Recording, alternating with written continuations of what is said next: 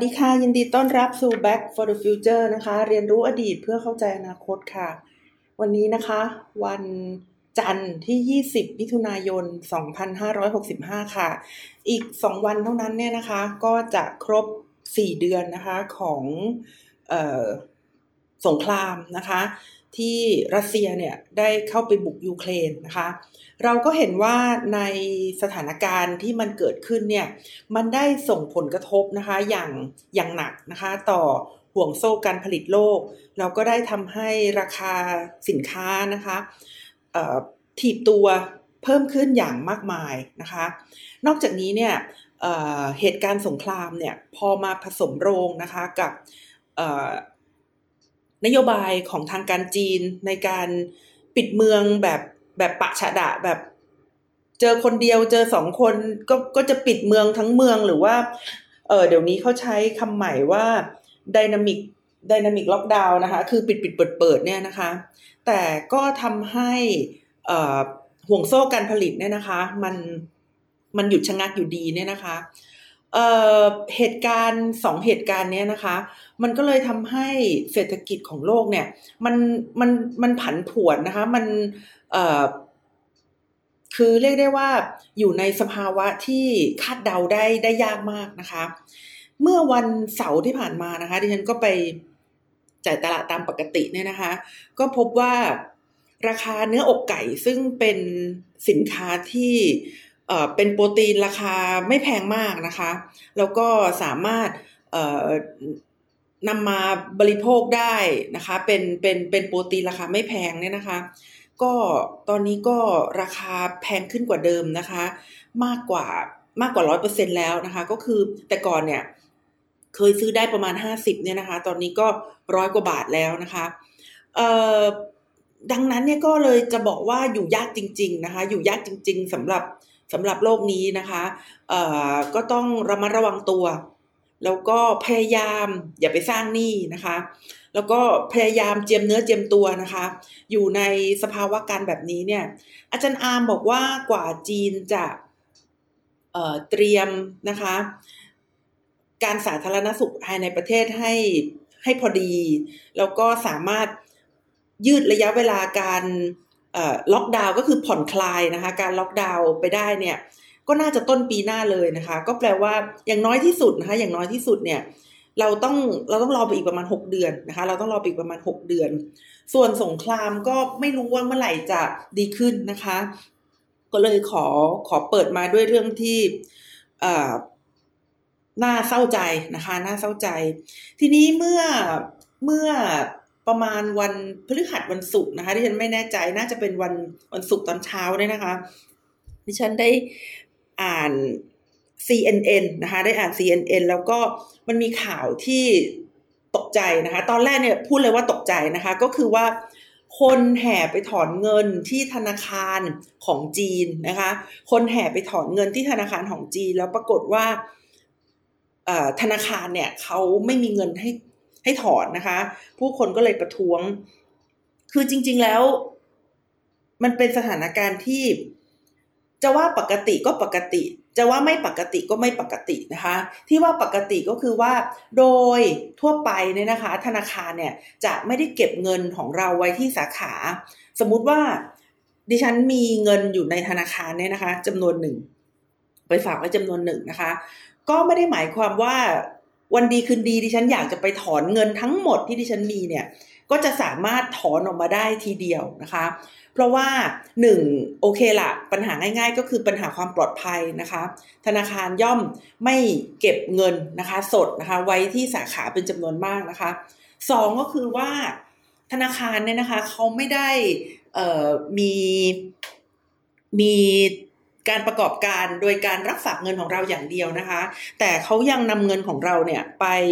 หมุนนะคะ ไปปล่อยกู้เนี่ยนะคะ พอไปปล่อยกู้เนี่ยเงินของเราเนี่ยที่อยู่ในธนาคารเนี่ย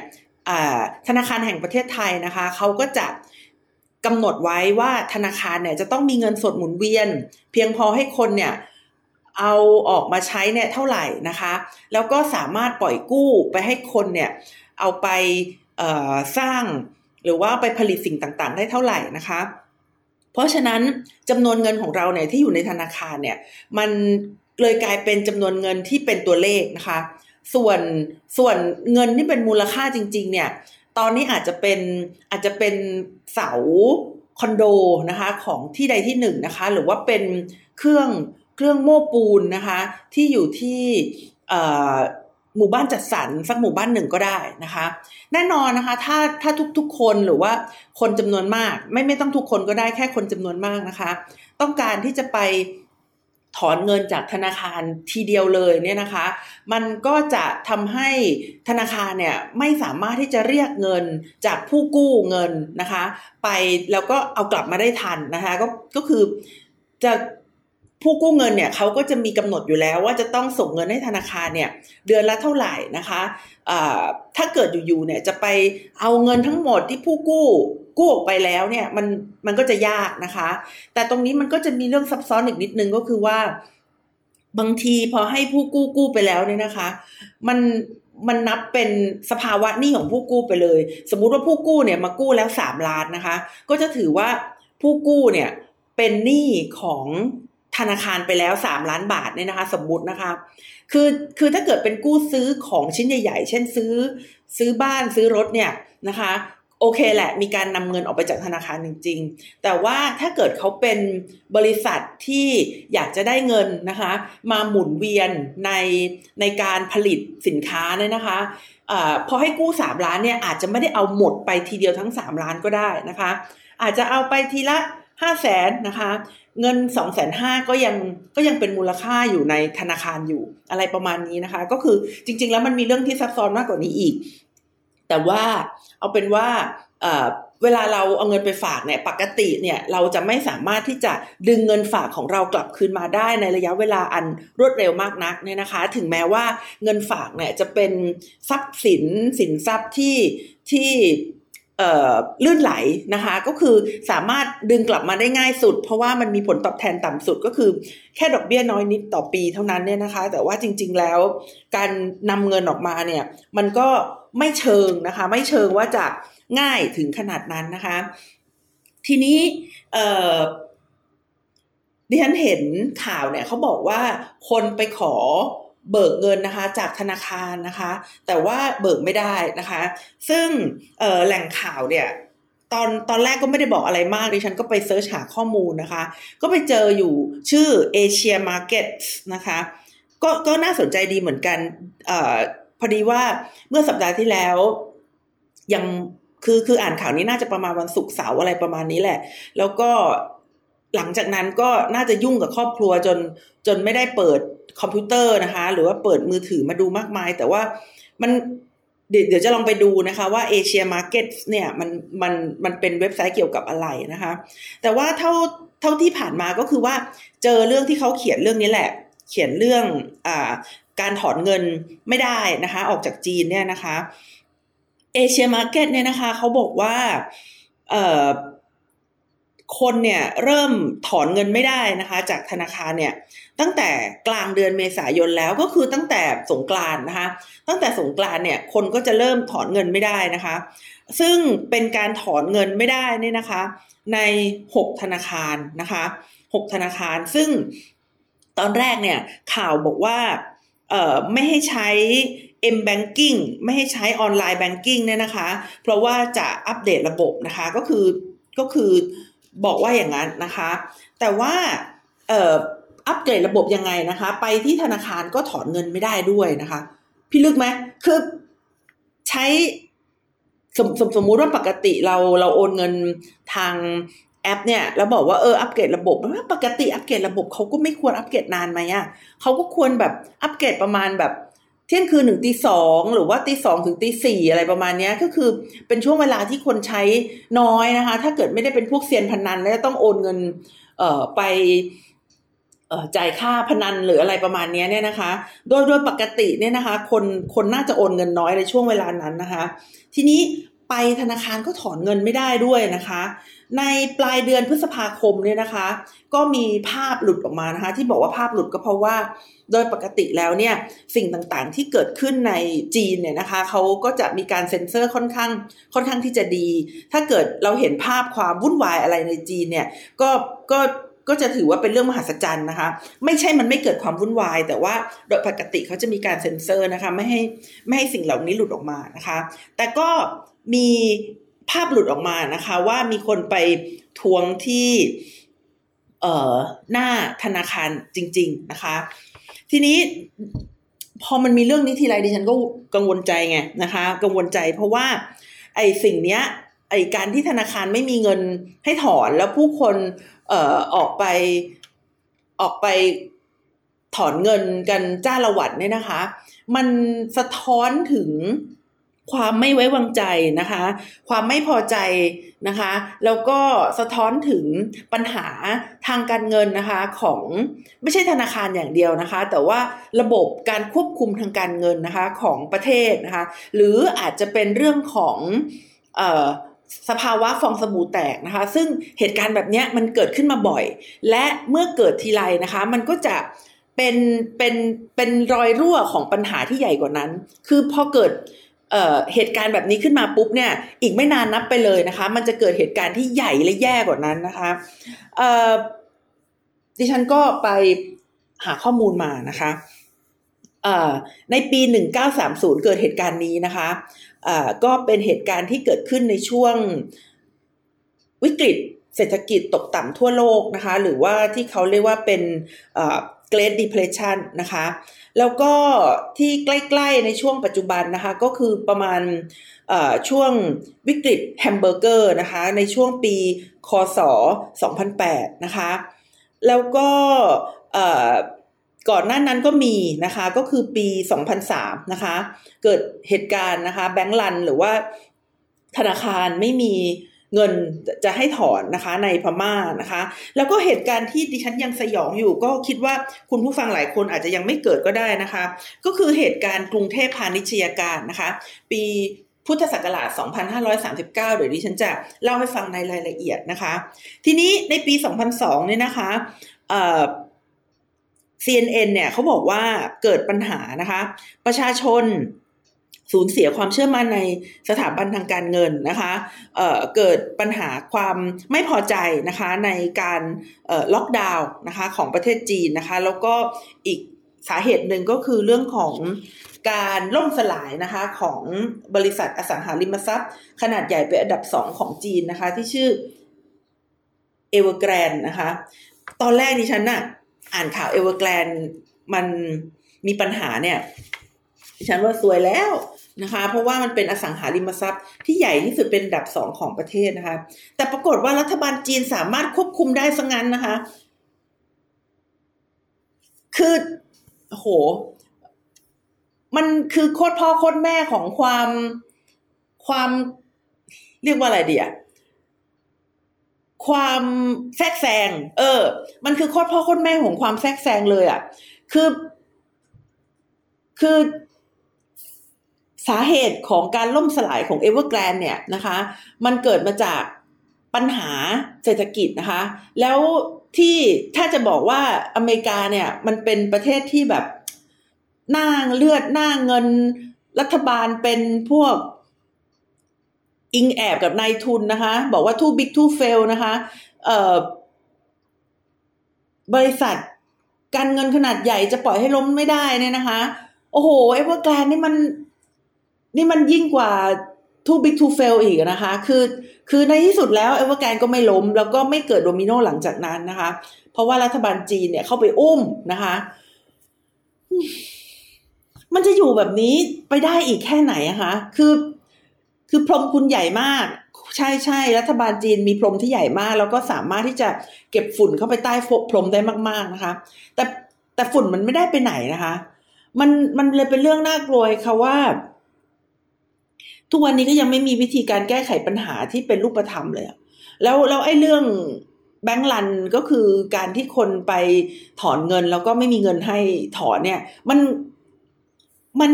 พอไปย้อนกลับไปดูอะค่ะมันไม่ได้เพิ่งเกิดขึ้นนะคะมันมันเกิดขึ้นบ่อยมากเลย ไม่เชื่อคุณลองไปเซิร์ชคำว่าแบงก์ลันนะคะแบงก์ B A N K แบงก์เนี่ยแล้วก็ลันที่แปลว่าวิ่งเนี่ยนะคะ มัน มันเกิดขึ้นบ่อยมากนะคะ ในในประเทศจีนอะ่ะ คือเกิดปี2019นะคะธนาคารเป่าซางธนาคารจิงโจวธนาคารเหิงเฟิงนี่นะคะ ต้องให้จีนมาอุ้มนะคะ2020ก็เกิดนะคะ แล้วก็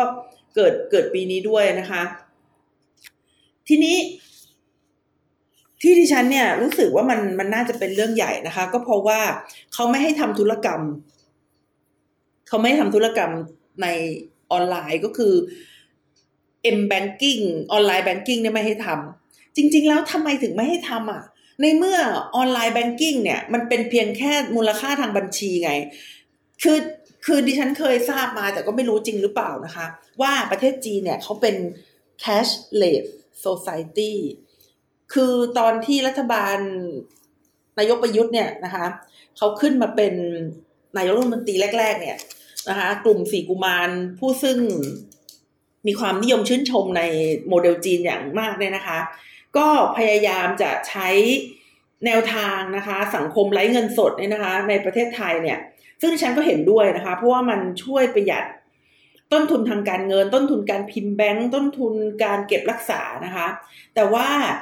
เออข้อเสียมันก็มีนะคะ ข้อเสียมันก็มีแต่ว่าเออ ข้อเสียอย่างหนึ่งก็คือว่า ไม่รู้ว่าการโอนไปโอนมาเนี่ย มันมันมีเงินจริง ๆ หรือเปล่า หรือว่ามันเป็นเพียงแค่ตัวเลขทางบัญชีนะคะ ดังนั้นเนี่ย ถ้าธนาคารเนี่ย ที่ที่หกแห่งที่เขาไม่ให้ถอนเงินเนี่ยนะคะ มันมันก็ควรให้โอนได้ไง ถ้าเกิดโอนไม่ได้เนี่ย แสดงว่าแม้แต่ตัวเลขทางบัญชีก็เคลียร์กันไม่ลงนะคะ ก็ เอ๊ะมันจะเป็นปัญหาที่ใหญ่มากกว่าแบงก์รันหรือเปล่านะคะ ดิฉันก็เลยสงสัยนะคะเอ่อที่ดิฉันบอกว่าแบงก์หกแห่งนะคะ ที่ไม่ให้ทำออนไลน์เนี่ยนะคะเขาเป็นแบงก์ท้องถิ่น ดิฉันก็ไม่ไม่เข้าใจก็คือแบงก์ในจีนเนี่ย มันมันไม่เหมือนแบงก์บ้านเราที่ที่เป็นแบบ ที่ที่เป็นแบงก์ส่วนกลางอะดิฉันก็งงๆเหมือนกัน คือแบงค์ที่ไม่ให้ทำออนไลน์เนี่ยเป็นแบงค์หกแห่งนะคะ ซึ่งเป็นแบงค์ท้องถิ่นนะคะ คือคือแบงค์ท้องถิ่นจีนเนี่ยนะคะ เป็นแบงค์ที่ธนาคารกลางเนี่ยนะคะ ไม่ได้เข้ามาควบคุมโดยตรงนะคะ แต่ว่าให้รัฐบาลท้องถิ่นเนี่ยนะคะ เป็นเป็นผู้ควบคุมนะคะ คือคือมันเป็นระบบที่งงมากนะคะ คือธนาคารกลางคุมธนาคารมณฑลแล้วก็ธนาคารมณฑลเนี่ยคุม ธนาคารท้องถิ่นอีกครั้งหนึ่งนะคะ ซึ่งเมื่อดูตรงนี้แล้วก็ตกใจ เพราะว่าในสมัยที่ ท่านประธานาธิบดีสีจิ้นผิงเนี่ยขึ้นมาเป็นประธานาธิบดีใหม่ ๆ นะคะ ตอนนั้นที่ฉันจำได้ว่ามีการปราบปรามคอร์รัปชันกันอย่างกว้างขวางนะคะ มีการปราบปรามคอร์รัปชันกันอย่างกว้างขวาง แล้วการคอร์รัปชันเนี่ย ส่วนใหญ่เนี่ยเกิดในท้องถิ่นนะคะ ก็ตอนนั้นเนี่ย เออดิฉันฟัง 96.5 มั้ง ผู้เชี่ยวชาญก็มาเล่าให้ฟังว่า ไม่แน่ใจเหมือนกันว่าเป็นการปราบปรามคอร์รัปชันจริง ๆ หรือว่าเป็นการตัดตอนฝ่ายตรงข้ามทางการเมืองนะคะ แต่ว่าสิ่งที่เกิดขึ้นเนี่ยคือมันเกิดขึ้นในท้องถิ่นนะคะ แล้วเมื่อเมื่อย้อนกลับไปดูเนี่ย เออก็เอเวอร์แกลนมันก็เติบโตขึ้นมาจากไหหนานนะ คือเอเวอร์แกลนก่อนที่มันจะเป็นบริษัทยักษ์ใหญ่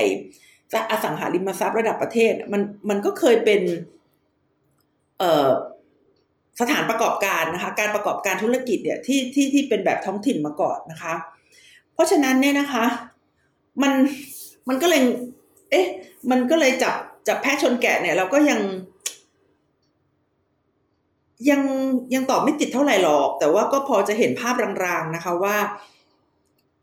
ปัญหามันอยู่ที่ท้องถิ่นหรือเปล่านะคะ ในการที่พยายามสร้างตัวเลขนะคะ เพื่อ ปกปิดนะเรื่องเรื่องบางเรื่องที่ที่เป็นปัญหา แล้วบางเรื่องที่เป็นปัญหานี่แหละ แล้วมันเคลียร์กันไม่ลงนะคะ มันคือทางบัญชีเคลียร์ไม่ลงเนี่ยนะคะ มันก็เลยทำให้อ่ไม่สามารถใช้ธุรกรรมออนไลน์ได้นะคะ ตั้งแต่ปลายเดือนเมษายนที่ผ่านมานะคะ และเท่าที่ที่ฉันได้ได้อ่านเนี่ยนะคะ ไม่ไม่ใช่เฉพาะช่วงนี้นะ คือ คืออาจย้อนกลับไปในหลายปีที่ผ่านมาที่ประเทศจีนเนี่ยเขามีปัญหาแบงก์รันเนี่ยนะคะ ก็คือ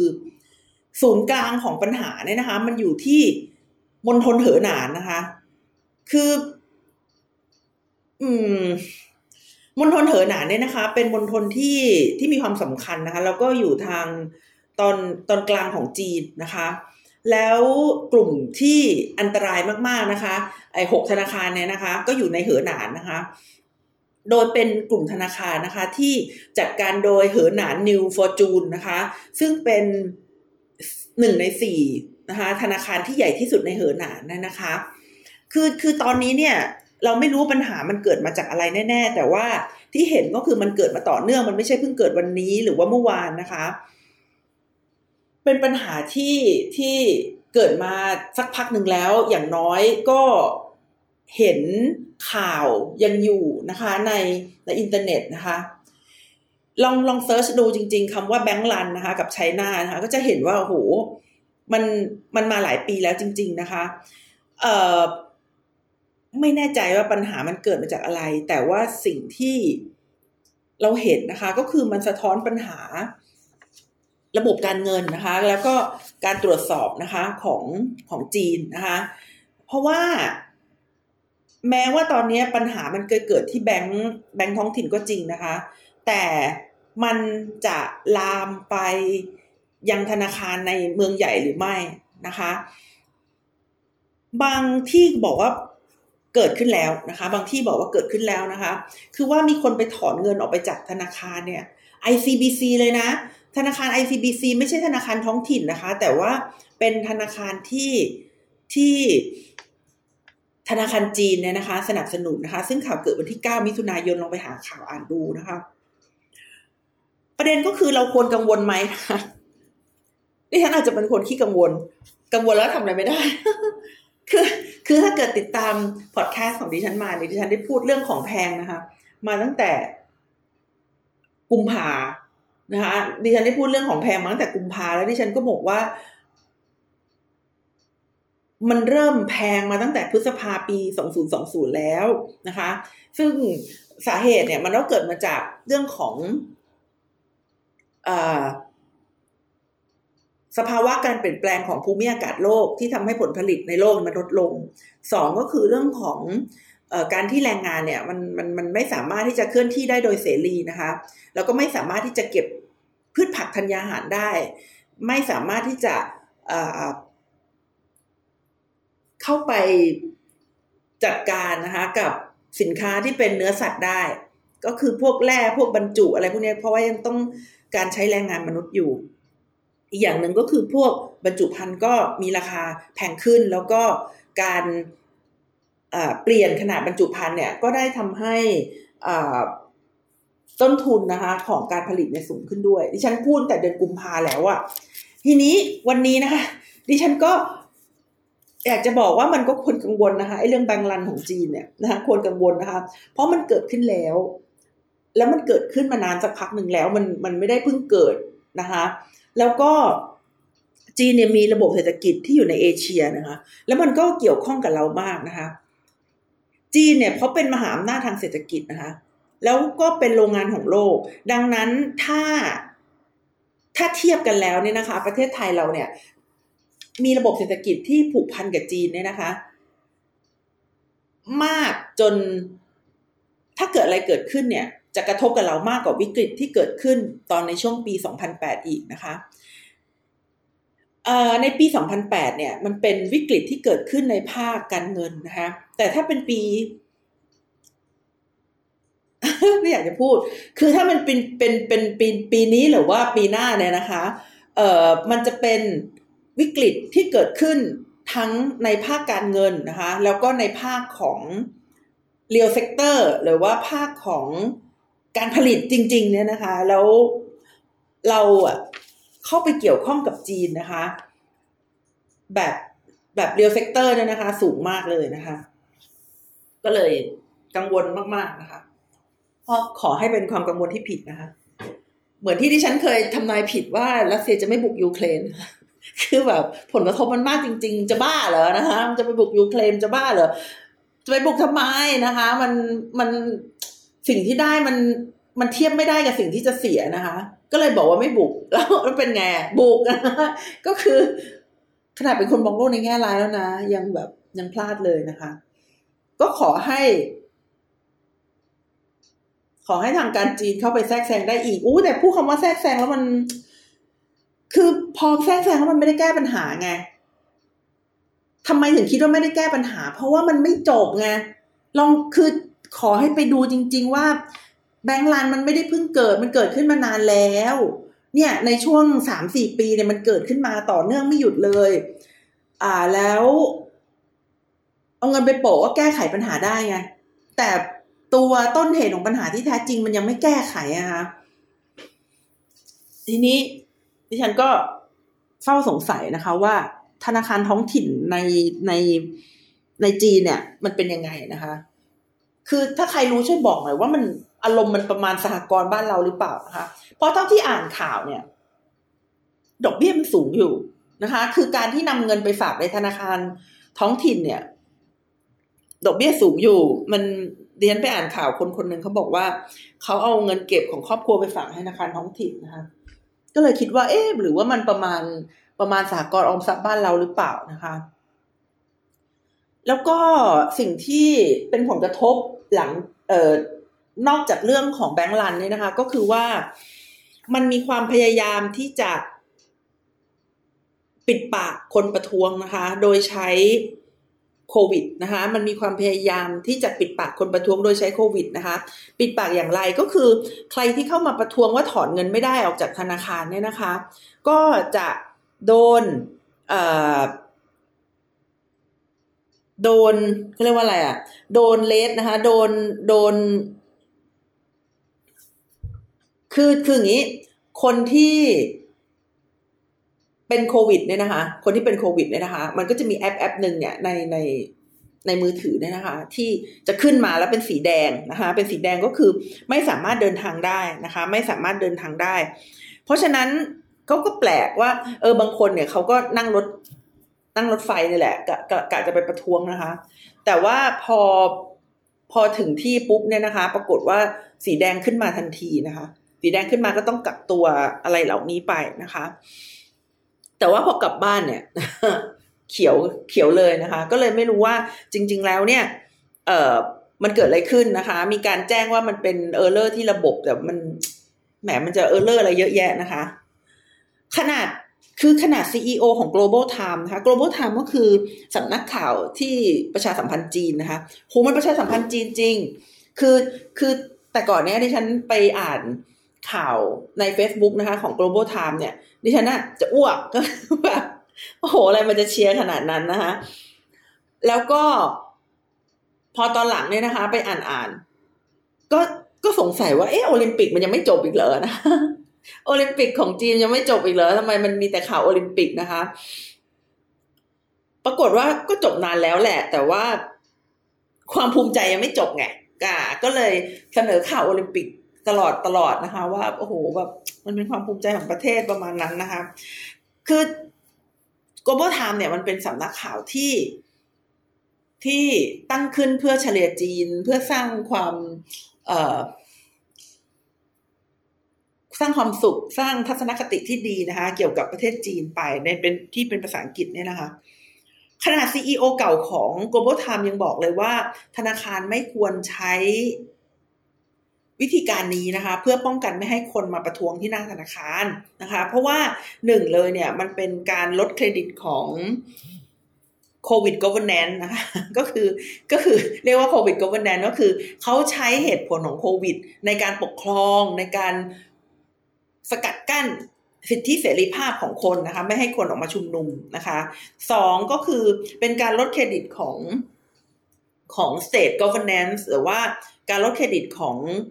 คำสั่งของรัฐโดยทั่วไปด้วยแหละนะคะ เพราะฉะนั้นถ้าเกิดเหตุการณ์เช่นนี้เกิดขึ้นบ่อยนะคะไอ้ red code green code เนี่ยนะคะของโควิดเนี่ยมันก็จะไม่มีความหมายนะคะ ทุกคนก็จะแบบแบบว่าไม่เชื่อไงแบบอ๋อเลสเหรอเลสแสดงว่ากำลังประท้วงรัฐบาลอยู่มันไม่ได้เกี่ยวโควิดหรอกอยากประท้วงก็ท้วงไปเถิดนะคะ ก็จะเป็นอย่างนั้นนะคะ ซึ่ง ถ้าเป็นเช่นนั้นเนี่ย มันก็จะทำให้การปกครองแบบโควิดเนี่ยนะคะ มันเป็นการปกครองที่ถูกนำไปใช้อย่างผิดวัตถุประสงค์นะคะออย่างที่ได้เกิดไว้นะคะว่าจะมาเล่าเรื่องเออกรุงเทพพาณิชยการให้ฟังด้วยนะคะ เพราะว่าหลาย ๆ คนคงเกิดไม่ทันเนี่ยนะคะ คือ เล่าให้ฟังก่อนเลยนะคะ ว่ามันมันมีสสกลุ่มสิบหกอ่าสสกลุ่มสิบหกเคยได้ยินไหมคะ ดิฉันเคยได้ยินในช่วงประมาณ อภิปรายไม่ไว้วางใจข่าวที่แล้วนะคะ ซึ่งคนที่ใช้ชื่อนี้ก็คือพี่เต้นะคะ สสมงคลกฤษนะคะเขาใช้ชื่อว่าสสกลุ่มสิบหกเนี่ยนะคะ ทีนี้คำว่าสสกลุ่มสิบหกเนี่ยนะคะ เป็นชื่อที่ แรงนะคะเป็นชื่อที่แรงพอสมควรนะคะ เพราะว่าสสกลุ่มสิบหกเนี่ยนะคะ เป็นสสที่เออเคยเคยมีน้ำยามากถึงขนาดที่ทำให้รัฐบาลนะคะของคุณชวนในปี 2535 เนี่ยต้องต้องยุบสภาไปนะคะ เนื่องจากว่าได้ไปอภิปรายนะคะในเรื่อง สปกสี่ขีดศูนย์หนึ่งนะคะ ที่มีคนสนิทนะคะ ของคุณสุเทพเทือกสุบรรณเนี่ยเข้าไปเกี่ยวข้องนะคะนำที่ดินที่สวยๆ ดีๆเนี่ยนะคะ ในจังหวัดภูเก็ตเนี่ยนำไปแจกให้กับพักพวกนะคะ ที่เป็นนักการเมืองด้วยกัน จนทำให้คุณชวนเนี่ยนะคะ ต้อง ต้องยุบสภาไปเลยนะคะ ถือว่าเป็นบาดแผลนะคะ ของพรรคการเมืองที่เคยและยัง พูดอยู่เสมอนะคะ ว่าเป็นพรรคการเมืองที่ยึดถือแนวทางสุจริตนะคะ แต่ว่าพอเอาเข้าจริง ๆ ก็คือว่าบาดแผลใหญ่ของตัวเองเนี่ย จนป่านนี้ก็ยังไม่ได้รับการแก้ไขนะคะ แล้วก็มีความเกี่ยวข้องกับเเหตุการณ์ทุจริตแบบนี้นะคะ ซึ่งเป็นเหตุการณ์ทุจริตที่ที่ร้ายแรงนะคะ เพราะว่านำทรัพย์สินของชาติเนี่ยนะคะ ไปไปแบ่งกันเองนะคะ จนถึงตอนนี้ก็ยังต้องต้องยักไหลนะคะ ว่าแบบ ก็ยังเฮ้อนะคะอะล่ะทีนี้กลุ่มสิบหกเนี่ยก็เลยเป็นเลขที่มีความศักดิ์สิทธิ์นะคะทำไมถึงเป็นกลุ่มสิบหกนะคะ ไม่ใช่มีสิบหกคนนะคะ แต่ว่าเป็นเพราะว่าเอ่อก่อตั้งขึ้นนะคะ ในวันที่สิบหกพฤศจิกาอะไรประมาณนี้นะคะ อาจจะผิดก็ได้ขอโทษทีจำไม่ได้ ก็คือเอ่อเป็นกลุ่มของสสนะคะของสามพักนะคะ แต่จริง หลักๆ จะอยู่ที่สองพักก็คือพักชาติไทยกับพักชาติพัฒนานะคะพักชาติไทยกับพักชาติพัฒนาอย่างเช่นนะคะตัวเด่นๆนะคะ ก็อย่างเช่น สุชาติตันเจริญในวิชิตชอบสนธยาคุณปลื้มนะคะ กลุ่มสิบหกนะคะเขาก็เนี่ยแหละไปอภิปรายนะคะ จนกระทั่งเเกิดปัญหาขึ้นในปีสองห้าสามห้านะคะความแค้นยังคงอยู่นะคะ ความแค้นยังคงอยู่ ทีนี้กลุ่มสิบหกก็ไม่ได้ ไม่ได้เป็นฮีโร่อะไรขนาดนั้นหรอกค่ะ เพราะว่ากลุ่มสิบหกเนี่ยก็มีปัญหาเช่นกันนะคะ ปัญหาของกลุ่มสิบหกเนี่ยนะคะ ก็คือเอ่อความเกี่ยวข้องของสสกลุ่มสิบหกเนี่ยนะคะ กับธนาคารกรุงเทพพาณิชยการนะคะ ธนาคารกรุงเทพพาณิชยการหรือว่า BBC เนี่ยนะคะ เอ่อ ธนาคารกรุงเทพพาณิชยการเนี่ยนะคะผู้บริหารเขาเนี่ยมีความสนิทสนมนะคะ กับนักการเมืองในกลุ่ม 16 นี่นะคะเอ่ออย่างเช่นมีนักการเมืองคนหนึ่งเนี่ยนะคะ ที่ตอนนี้ดำรงตำแหน่งใหญ่เลยในรัฐสภาเนี่ยนะคะเขานำที่ดินนะคะ ในจังหวัดหนองคายเนี่ยไปค้ำประกันเงินกู้นะคะ แต่ว่าเป็นที่ดินนสสามกนะคะ โดยม่ชอบเนี่ยนะคะ ก็เลยทำให้เกิดปัญหาหนี้เสียนะคะ ก็มีการอภิปรายเรื่องนี้นะคะในในสภานะคะ แล้วก็อีกเรื่องหนึ่งที่เกิดปัญหาก็คือว่าไอ้ธนาคาร BBC เนี่ยนะคะ ที่ที่ไปให้เงินกู้ของสสคนนั้นเนี่ยนะคะเขาเขามีการเล่นแร่แปรธาตุนะคะเขามีการสิ่งเขาเขาเรียกว่าไม่ได้เขาเรียกว่าจับเสือมือเปล่านะคะเขาจับเสือมือเปล่าก็คือให้เงินกู้นะคะ ไปให้เงินกู้กับ กับนักการเมืองนะคะ ก็คือเป็นเงินก้อนสักก้อนหนึ่งเนี่ยแล้วก็ไปเทคโอเวอร์บริษัทหนึ่งนะคะ แล้วก็ไปขายให้อีกบริษัทหนึ่งนะคะ ก็ได้กำไรนะคะจำนวนมหาศาลเลยทีเดียวนะคะ โดยที่ธนาคารกรุงเทพพาณิชยการเนี่ยนะคะปล่อยสินเชื่อให้คนในกลุ่ม 16เนี่ยนะคะ ไปเทคโอเวอร์บริษัทต่าง ๆ เนี่ยนะคะ 21 ครั้งนะคะ เป็นจำนวนเงินที่ได้กำไรมาเนี่ย 36,000ล้านบาทนะคะ เยอะทีเดียวนะคะ แล้วคุณสุเทพเนี่ยนะคะเอ่อก็นำข้อมูลเนี่ยนะคะ ซึ่งมติชนหนังสือพิมพ์ในตอนนั้นเนี่ยเขานำเสนออย่างต่อเนื่องนะคะ ไปอภิปรายในสภา ซึ่งตอนนั้นนะคะ นายกรัฐมนตรีก็คือคุณบรรหารนะคะ ก็ก็ทำให้ข่าวนั้นเนี่ยกลายเป็นข่าวดังนะคะ จากการเปิดโปงดังกล่าวของคุณสุเทพซึ่ง ซึ่งก็ น่าจะมาจากความแค้นส่วนหนึ่งที่เคยโดนอภิปรายเรื่องอที่ดินสปกสี่ขีดศูนย์หนึ่งนะคะ จากกลุ่มสิบหกเนี่ยนะคะ ก็เลย เออ แต่ว่าที่ฉันดูตรงนี้แล้วก็เลยทำให้เห็นว่าเออระบบรัฐสภาก็ดีอย่างนี้แหละนะคะ คือคือแค้นกันก็ดีแข่งกันสาวไส้นะคะ เราจะได้รู้ว่า มีใครบ้างที่ทำผิดนะคะ แล้วแล้วเราก็ไม่จำเป็นจะต้องไปเข้าข้างใครนะคะ เราควรจะเข้าข้างหลักการที่ถูกต้อง ดังนั้น ใครทำผิดก็ต้องว่ากันไปตามผิดนะคะอากลับมาที่คุณสุเทพนะคะเอคุณสุเทพเนี่ยเขานำข้อมูลความไม่ชอบมาพากลของธนาคารกรุงเทพพาณิชยการนะคะ แล้วก็เรื่องเรื่องการนำที่ดินที่ได้มาโดยไม่สุจริตนะคะ ของนักการเมืองคนหนึ่งในกลุ่ม 16เนี่ยนะคะ อยากรู้ว่าเป็นใครก็ไป search เอานะคะ search คำว่าธนาคารกรุงเทพพาณิชยการอะไรประมาณนี้นะคะ แล้วแล้วลองอ่านดูเนี่ย ชื่อมันออกมาเต็มเลยนะคะ ลองอ่านดูนะคะ คือที่ที่ฉันไม่บอกเนี่ยก็ว่าอยากให้คุณผู้ฟังไปหาความรู้เพิ่มเติมด้วยนะคะ แบบ หลายหลายคนก็ยังอยู่ในวงการการเมืองเลยนะคะ เอ่อ จากการเปิดโปงดังกล่าวของคุณสุเทพนะคะทำให้ประชาชนในแห่กันไปถอนเงินที่ธนาคารกรุงเทพพาณิชยการนะคะ วันละสองพันล้านบาท เนื่องจากว่าประชาชนเนี่ยรู้สึกว่า ตายแล้วธนาคารเอาเงินของฉันไปให้นักการเมืองกู้ แล้วก็ให้นักการเมืองเนี่ยนำไปซื้อบริษัทโน้นบริษัทนี้ทำกำไรแบบแบบจับเสือมือเปล่าแบบนี้เนี่ยนะคะ มันมันมันไม่ถูกต้องนะคะ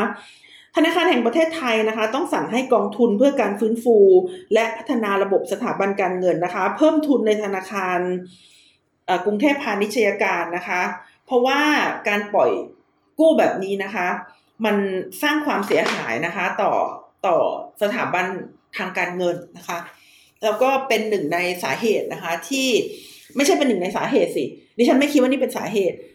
คือดิฉันไปอ่านมาหลายที่เนี่ยเขาบอกว่ากรุงเทพพาณิชยการเป็นสาเหตุ แต่ว่าสำหรับดิฉันดิฉันคิดว่า มันคือหนึ่งของอาการของวิกฤตเศรษฐกิจนะคะ เพราะว่าวิกฤตเศรษฐกิจเนี่ย มันก็คือสภาวะที่ประเทศไทยเนี่ย ขาดธรรมพิบาลนะคะ หรือว่าขาดการควบคุมทางการเงิน จนทำให้มีการเข้าไปแทรกแซงนะคะ การเงินแบบที่เกิดขึ้นที่ธนาคารกรุงเทพพาณิชยการ แล้วคนก็ต้องสูญเงินไปมากมายนะคะ กลายเป็นหนี้เน่าแล้วก็ลองไปอ่านกันดูนะคะ มันมีมหากราบที่ธนาคารกรุงไทยจะต้องเข้าไปรับ แล้วก็ไม่ได้รับหรือยังไงอะไรนะคะเออมันเป็นหนึ่งในอาการของวิกฤตนะคะ เศรษฐกิจในในในความคิดของดิฉัน มันไม่ใช่สาเหตุ เพราะว่า เออเออ สภาวะของประเทศไทยในตอนนั้นนะคะ ก็คือการขยายตัวทางเศรษฐกิจอย่างอย่างรวดเร็วนะคะ จนไม่มีการควบคุมนะคะ แล้วก็ทำให้เกิดปัญหานะคะดิฉันก็เลยดูปัญหาของธนาคารกรุงเทพพาณิชยการทีไรก็หวาดหวั่นนะคะว่า ตอนนี้แหละ ตอนนั้นแหละนะคะหมายถึงตอนนั้นแหละที่วิกฤตเศรษฐกิจได้เกิดขึ้นแล้วนะคะ ที่ดิฉันบอกว่าประเทศจีนมีแบงก์รันบ่อย คือมีเหตุการณ์แบบที่ถอนเงินไม่ได้เงินเนี่ยนะคะ บ่อยเนี่ยนะคะ เอ่อย้อนกลับไปดูเนี่ยสองห้าห้าเจ็ดก็เกิดนะสองห้าหกสองก็เกิดนะคะ ในช่วงสองสามปีที่ผ่านมาเนี่ยนะคะ มันเกี่ยวข้องเอ่อมีมีธนาคารที่มีปัญหานี้นะคะสามพันเก้าร้อยสองแห่ง คิดดูนะคะแล้ว แล้วอันนี้วิกฤตหรือยังนะคะ ก็ถามใจถามใจตนเองดูนะคะ ค่ะสำหรับวันนี้นะคะที่ฉันนัชชาพัฒอมรกุลค่ะ ก็ขอลาคุณผู้ฟังไปก่อนนะคะ เดี๋ยวจะไปหาข้าวกินแล้วนะคะ เริ่มเริ่มจะหิวแล้วเจ็ดโมงแล้วนะคะ ขอขอบคุณคุณผู้ฟังทุก ๆ คนนะคะ ที่ติดตามแล้วก็ให้กำลังใจนะคะ อยากฟังเรื่องอะไรก็พูดบอกกันมาได้นะคะ ไม่เช่นนั้นดิฉันก็จะ